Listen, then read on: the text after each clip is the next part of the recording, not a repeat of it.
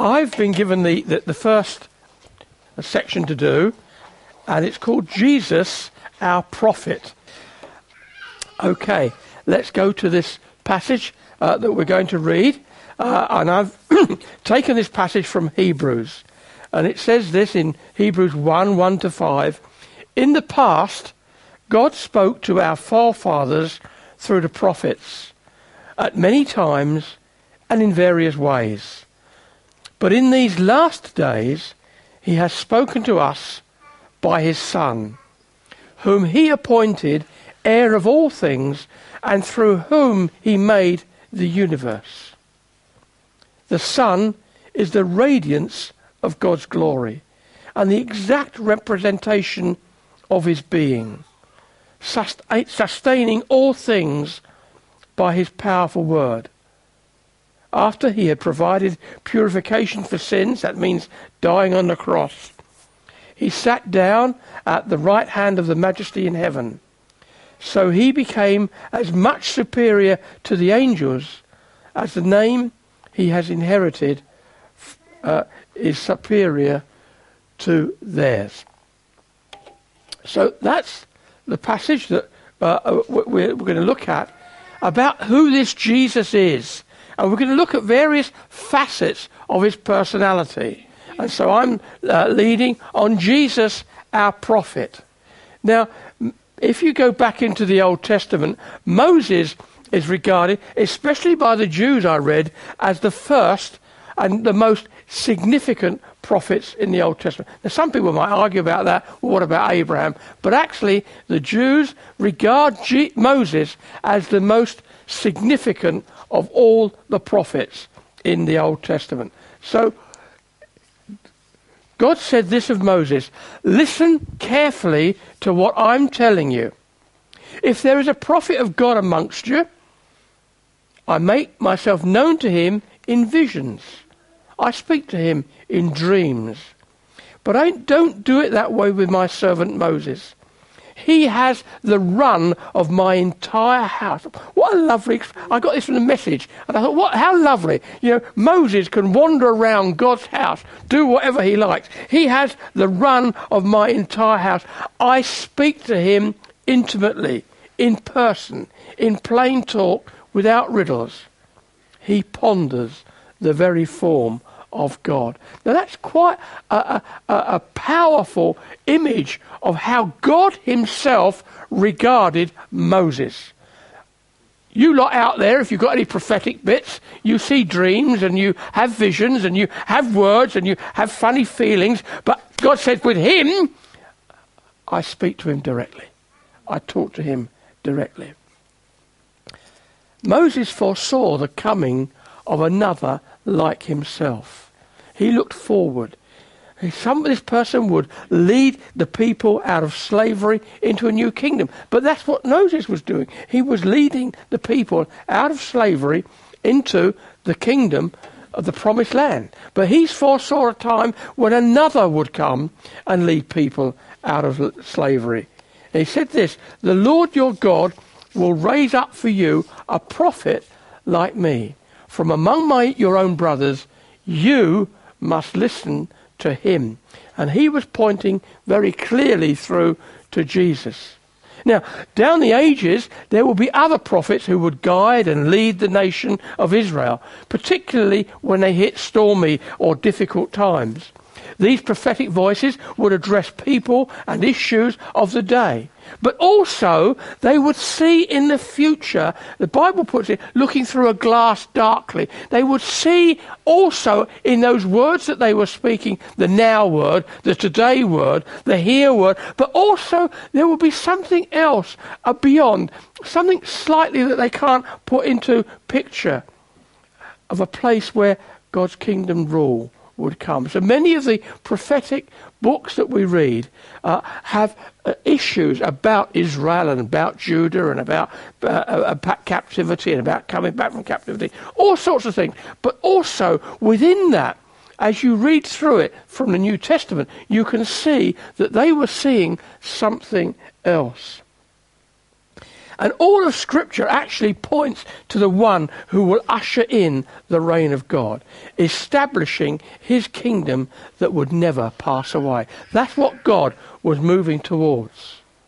So it might seem quite strange that through all of Israel and Judah's turbulent history, that once they'd gone into Babylon, into captivity, and, and uh, we'd had Nehemiah and, and um, Ezra and others uh, uh, calling them back, and, and we saw them coming back uh, into the, the um, uh, back to Jerusalem, back to establishing the temple, back to becoming a nation again. It seems utterly amazing that when that happened, there was then silence from God for over 400 years.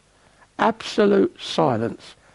Nothing after the Jews had returned from captivity to Babylon. So just imagine, here we are in 2010. Actually, the last time God spoke to his church was in 1600 when Queen Elizabeth I was on her throne. It's that time scale. 400 years of absolute silence. The ruined temple had been rebuilt in about 516 BC, but that was only a, a shadow of the one that earlier Solomon had built in all its grandeur. So grand was this temple that people came from miles away, from other nations, just to see wow, look at this. Look at the gold. Look at the silver. Isn't this wonderful? That had been destroyed. And in its place had been built a smaller temple. And it says in the Bible that when the old men, uh, and the old women as well, I suppose, when the old people basically saw the foundations of the new temple, they wept because they could remember what the old one was like that during all this time when the Jews had been, in, uh, uh, uh, had been dominated by the Babylonians, occupied by the Persians, the Greeks, and finally the Romans, empire after empire after empire coming in, the people longed for the day when the Messiah would come to their rescue. They were learning, they were, they were yearning for it, they were aching for it. Come, we're seeing in, in uh, Thailand uh, people rising up against uh, and trying to overthrow uh, an unfair government. The same thing happening in Kazakhstan, uh, where the people are rising up. But this has been happening to this nation for years after year after year after year after year, in fact, 500 years. They'd been oppressed they had been governed by somebody else. So they longed for this day when this Messiah would come. And he'd come to their rescue and lead the nation to freedom. They envisaged a warrior king who would usher in uh, a new reign, who would throw out the occupying powers and bring peace and prosperity into the nation of Israel. That's what they wanted. You we have this vision, don't we, of, of, of actually having a, a, a, lovely cottage in the countryside that we retire to with roses round the door. We've got this dream, ain't happening. Um, uh, and, and, and living by the sea. Yeah, well, that's what we'd like. Oh, actually going to be a little bungalow somewhere. But anyway, that's neither here nor there. But actually, that's what they had. Their dream was that they would have their own plot of land and it would grow things, and there'd be, be tr- fig trees, and they'd sit under this fig tree, and they'd pull down fruit, and they'd be, oh, that was their, their view. This was what was going to happen when the Messiah came. They were looking forward to this day. So you can imagine their consternation when suddenly and without warning, a man who confronted the people with their sins suddenly appeared on the scene. He just appears from nowhere. John the Baptist, quite a weird sort of bloke. You don't want to mix with him too much. Had long straggly beard, funny old clothes, uh, ate locusts and honey, which is not a diet I would recommend. Uh, but that's what he did. But he came and confronted people. He came and confronted them about their sinful ways. He came and spoke to them that they had to repent from their sinful ways. Some thought he was the last great prophet that they were expecting, the great Elijah. Some people, are you Elijah? No, said, I'm not Elijah, but somebody's coming. Oh, he, and, and was, somebody's coming. Somebody's coming. Somebody's coming who's going to herald in the kingdom of God. Would he free the people? Would he throw out the Romans? You imagine that a Messiah is going to come that's going to throw out the Americans. Now, the Americans don't mess about when they do things, do they? And if you're in, living in Afghanistan, you know all about that. Iraq. They, they, they do not mess about. We've got guns, we've got weapons, we can kill. And they do. You imagine somebody coming, and, and Rome was more powerful, far more powerful than America is today. Far more powerful. It ruled most of the known world. Who was this man that was going to come, that was going to overthrow this power? Actually, John was signposting for a different man. For a man who came and was born in poverty, born into a stable, who knew persecution, who was going to die one of the most horrendous deaths ever can conjured up by man. So that was Jesus' coming, but how was he a prophet? Well, he came declaring that the kingdom of God had arrived. He demonstrated that he had the power to heal sicknesses and diseases and to cast out evil spirits and to confront religious hypocrisy that was oppressing people and hindering them from with rules and regulations and they were stopping them from knowing the true God of grace and love. That's what he came. He could come and do all these things because the Bible tells us that he created them in the first place.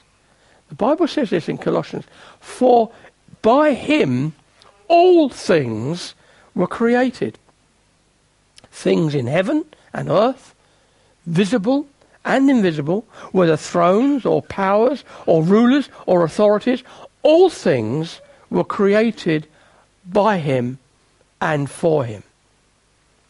He made them. So is it any surprising? Is it very surprising that actually he could control them?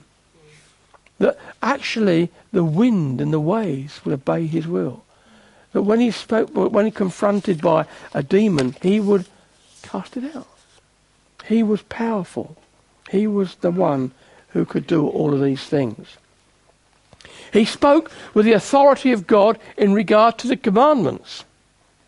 Don't know if anybody's ever read uh, the Sermon on the Mount, Matthew 5 and 6, goes into a bit of 7. You want to read it sometime. Read it uh, uh, as God's own manifesto. Now, in the next week or two, I know you're really thrilled and waiting for this, but soon all the manifestos will be out for you to read. The Conservative one and the Labour one and the Liberal one, Plaid Cymru, uh, for the three people who vote for them, and they're all there. Um, they've got th- three, three members of parliament. Uh, see, we've got it happening amongst them already. All right. But it will be out there. You'll be able to read that this is what they're going to promise. This is what they're going to do. This is what Britain will be like in 2010 and 2011. And for, uh, vote for me. Vote for us. That's what we're going to do. But actually, if you want to read what God wants to do, read the Sermon on the Mount. Yes. Read the Sermon on the Mount because that's God's manifesto. That's what Jesus preached. And he said things like this You have heard that it was said by people long ago, do not do this. But I tell you, and you read that, you, re- and you will find that expression uh, comes again and again and again and again, particularly to the Ten Commandments. You have heard that it said, do not commit adultery. But I tell you, don't even look lustfully. Oh, a different standard. God came through Jesus and set a different standard.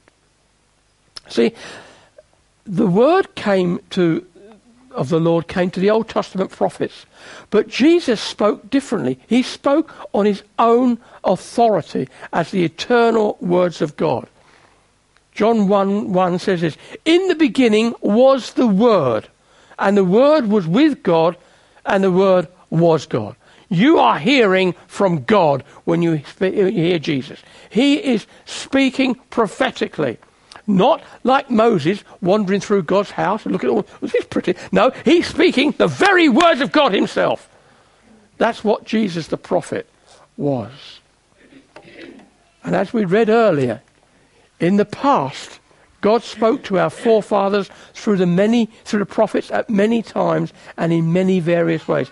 But in these last days he has spoken to us by his son whom he appointed the heir of all things. That's what God is doing for us. And as the prophet of God, he didn't just speak about the kingdom of God coming, he demonstrated it. See, not like Nigel this morning. I'd like to be in a church that goes like this and has that happening. I, I would like to be. Would you like to be? That's what he said to us, did he not? And you thought, yeah, that wouldn't be bad. Okay, be a bit better in here, would it? Okay, it, that's what we thought. That's what happened. But he spoke the very word. He spoke the kingdom of God. He actually showed that the kingdom of God was here. How did he do that? Well, he pushed back the kingdom of darkness by showing his power over all creation. It was a standoff. Every time Jesus uh, prayed for somebody or, or, or healed them or delivered something, it was a standoff between him and the powers of darkness. And what Jesus was doing was pushing back those powers of darkness. When you go into a dark room and you switch on a torch, you get a ray of light. It pushes back, does it not, the, the darkness. Everything that Jesus said or did showed that the king had indeed come to his people. Not just to the Jews, though, but to everyone. Jesus started his ministry by quoting from Isaiah 61. He went in uh, and he opened up the manuscript, the, the, the, in the synagogue, he opened up the, the manuscript and he read these verses.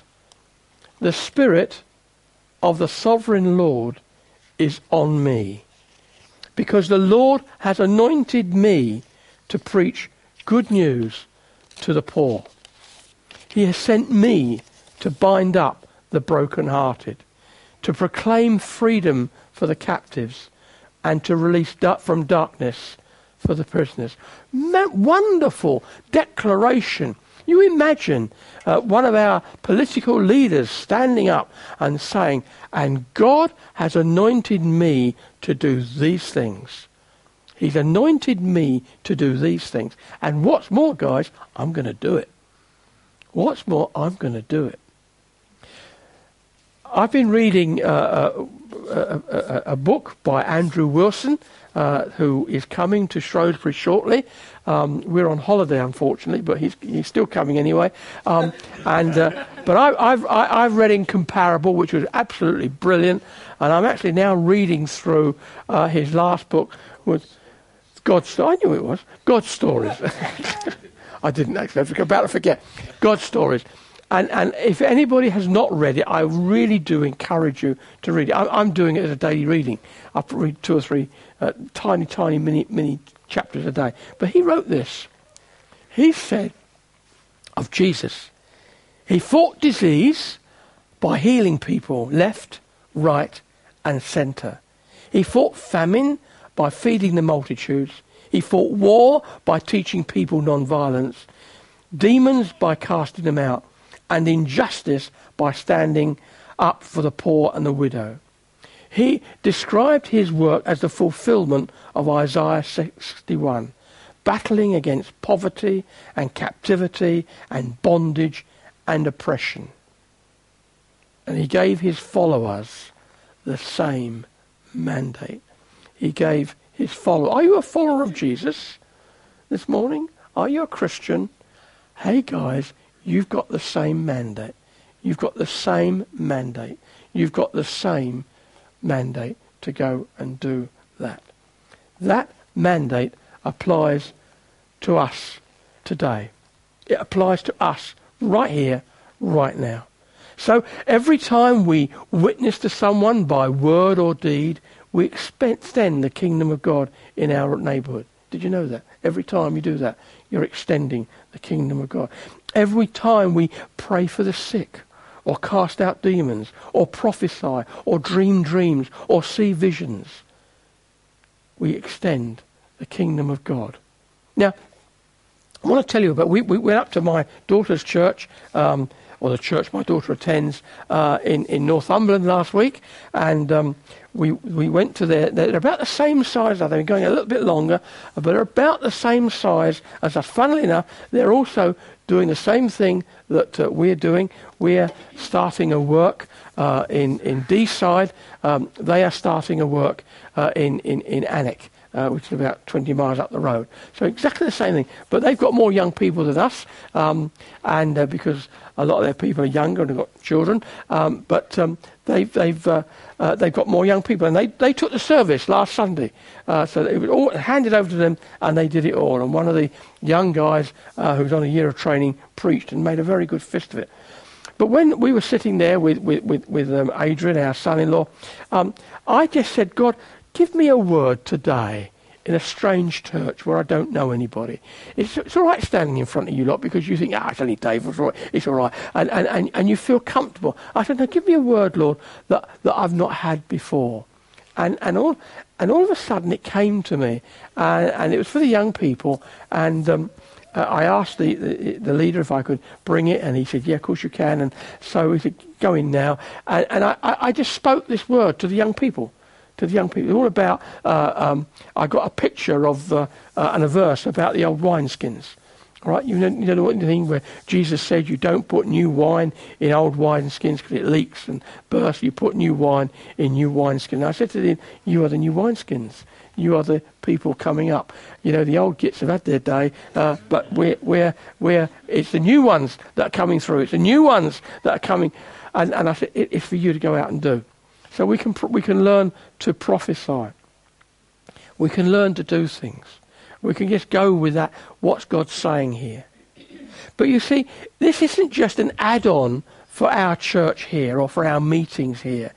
Um, it's not, this is what they do at Gateway. Every now and again, somebody will stand up and, and say something or do something, or they sing in tongues sometimes, or they sometimes have a tongue. No, no, this is part of what we are.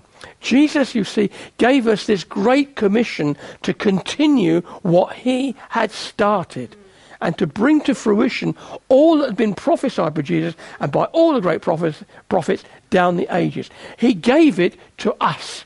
He gave it to his disciples. He said to his disciples, Now listen, I don't want you to leave Jerusalem until you receive the Spirit. Why? Because I'm putting something on you. I'm giving you the power. I'm giving you the ability, giving you the authority to go out and do things. I'm giving you the authority to go out and do things. And so the baton has been passed to us. Now, you can get this baton and you can put it in your drawer uh, upstairs in your, in your bedroom and you can leave it there Do you know what? Nothing will happen. Nothing will happen. A little bit of the kingdom will die or won't come to life because the baton that Jesus passed to you has not been accepted and not been taken on. You see, we're not the last great rump of faith in Wrexham or wherever it is you come from. We're not the last, the little grit bit you know, actually fewer people go to church than, than they do to go to watch Wrexham play. That's not, not true, actually. But, um, um, but we're not just that odd group that do things on a Sunday. We're part of the great march of salvation, designed by God from before the beginning of time. Do you know that? You are here you are here as part of the people of God, or whichever church you go to, because I know we've got some visitors from other areas. And God said, I want you. I want you, Chris. I want you. I want you. I want you. And before the beginning of time, before he'd, he'd done anything, before he'd designed the Garden of Eden, he had you in mind for this day, for this age, to do his work. Do you understand that? That's what the Bible tells us quite clearly. Look it up in Ephesians 2 if you don't believe me. It's there. Before the beginning of the world, you were commissioned. In a few weeks' time, the church in general will be celebrating that when Jesus returned to his Father, he sent that same Spirit that was on him to infill us so that we could complete that work since six weeks. We call it Pentecost, and some churches uh, celebrate it more than others. We tend not to celebrate that much because we say, well, Pentecost is with us every day, every every time. We don't need to set aside a separate time. But some churches do, and I'm not knocking them for that. That's what they do. But the question for us is do you feel that same spirit upon you? Jesus said, The Spirit, I've come to bind up the broken heart. I've come to do this, this, and this. Do you feel that same spirit upon you? Do you feel it? If you don't, we need to do something about it. See, we've been told to reach out to those who are sad and afraid, who are confused by the buffeting they receive from life. We've been told to get alongside people destroyed by debt, by marriage. Let me just go back to those uh, words of there. What I'm saying is, just look at those words again. To get alongside people destroyed by debt, by marriage breakdown, by poor parenting, to help and to console those whose hearts are breaking because perhaps because of bereavement. Have you noticed that word that comes in? We can't reach closure on this until such and such happens. We can't reach closure on this death because until someone's convicted or a new law's been passed. Actually, that's so sad. That is so sad. There are many, many people out there who feel they can't bring closure because of events in their lives, because things that have happened. Do you not feel that when you hear these words in interviews on TV, that God is prompting you to say something or to do something? Have you ever, have you ever done that? You, you, you think, oh yeah, if only, if only I could be in the same room with them and I could talk to them about that, because actually I could bring some words of life into that. You see so many different t- programs on TV now, um, and, and, and you think, oh yeah, if only, if only, if only. Actually, God was saying to you, well, actually, go out there, talk to people, Listen to people. Because people you work with, people you know, people you talk to, people you shop with are going through those experiences. Would you agree with that? Many of them are going through those experiences. So we've been told to set free those who are held prisoner because they can't find a job or get out of debt or they're trapped in bad marriages with no apparent way out. We've been told to help release people from fears and phobias, for anorexia, and things like that. To those who have been scarred by sexual and physical abuse. We must have been uh, challenged, I'm sure, by the revelations that are coming out uh, uh from of the Catholic Church of the people that have been abused by uh, wayward priests. Just think of all the hundreds of people. Just think, one of the things I found most horrific by that was deaf children who'd been sent to a school away from parents who couldn't talk, who couldn't hear, being got up in the middle of the night to be abused. Who do they tell? Who do you speak to? What can you say? And when people did try and tell of what had happened, they were shouted down and oppressed. Now, I'm not, knock, please, I'm not knocking the Catholic Church. What I'm saying is there are many, many people who've gone through that, who need to talk, who need to share. And you know, people, you've got the skills. Oh, I haven't got a counselling course. Doesn't matter about counselling course. You've got the Holy Spirit. You can talk to people. You can give them time. You can share with them. Jesus was the great prophet who ushered in the kingdom of God. Creation now waits for us in this generation to help bring to completion the task that Jesus started with just 12 disciples all those years ago. That's what Jesus is. Jesus is our great prophet. But he isn't somebody, a figure from history. He's a figure that lives today. He's a figure that lives in this church. I started off this talk by uh, saying that I just felt that there was somebody in this room, and I feel it quite strongly. There's somebody in this room who's saying, I'm not sure about this. I'd love to know Jesus. I'd love to know him in a different way. There was a time in our lives when uh, we actually drifted away a little bit from God. we'd moved house and we couldn't settle in a new church, and we drifted away from God. And uh, uh, we started to go, uh, our children started to go actually to, to Boys Brigade and Girls Brigade, uh, to a church uh, in, in Hove. And um, uh, so we started to go on, on special days like parade Sunday and all this sort of thing. And we went one Christmas and the Holy Spirit was just breaking out. This is the early 70s, was just breaking out in this church. People were raising their hands and people were clapping a bit, and, uh, uh, uh and, and, there was this funny sort of singing. Into, but it was only just happening. It was only just. But do you know what impressed me most of all? And what I really yearned for was some of the men in the church, as they went out, were hugging each other. And Maureen's boss was there, wasn't he? Uh, and and uh, uh, and I, I, saw him, and, and, and he was being hugged by someone, and I thought, I want to be part of that. I want to be loved and accepted in the same way that these guys are. Never experienced that before in my life. Never seen anything like it. Never seen the Holy Spirit moving on people's lives. And there's somebody here who is saying, I need to know Jesus. I've been going to church for many years, but I need to know Jesus in the same way that these people know Jesus. I need to have my eyes opened. I need to have my faith awakened. I need to be stirred up. I want to pray for you right now. Father God, you've given us words to understand and words to hear. Lord, I just pray for that word. I believe, Lord, that somebody here who really need to have that prayer prayed over them, to have their faith made alive, to have their, their whole spirit lifted up pray, Lord, that if that is a person is here today, that they will respond. They won't go away without declaring out.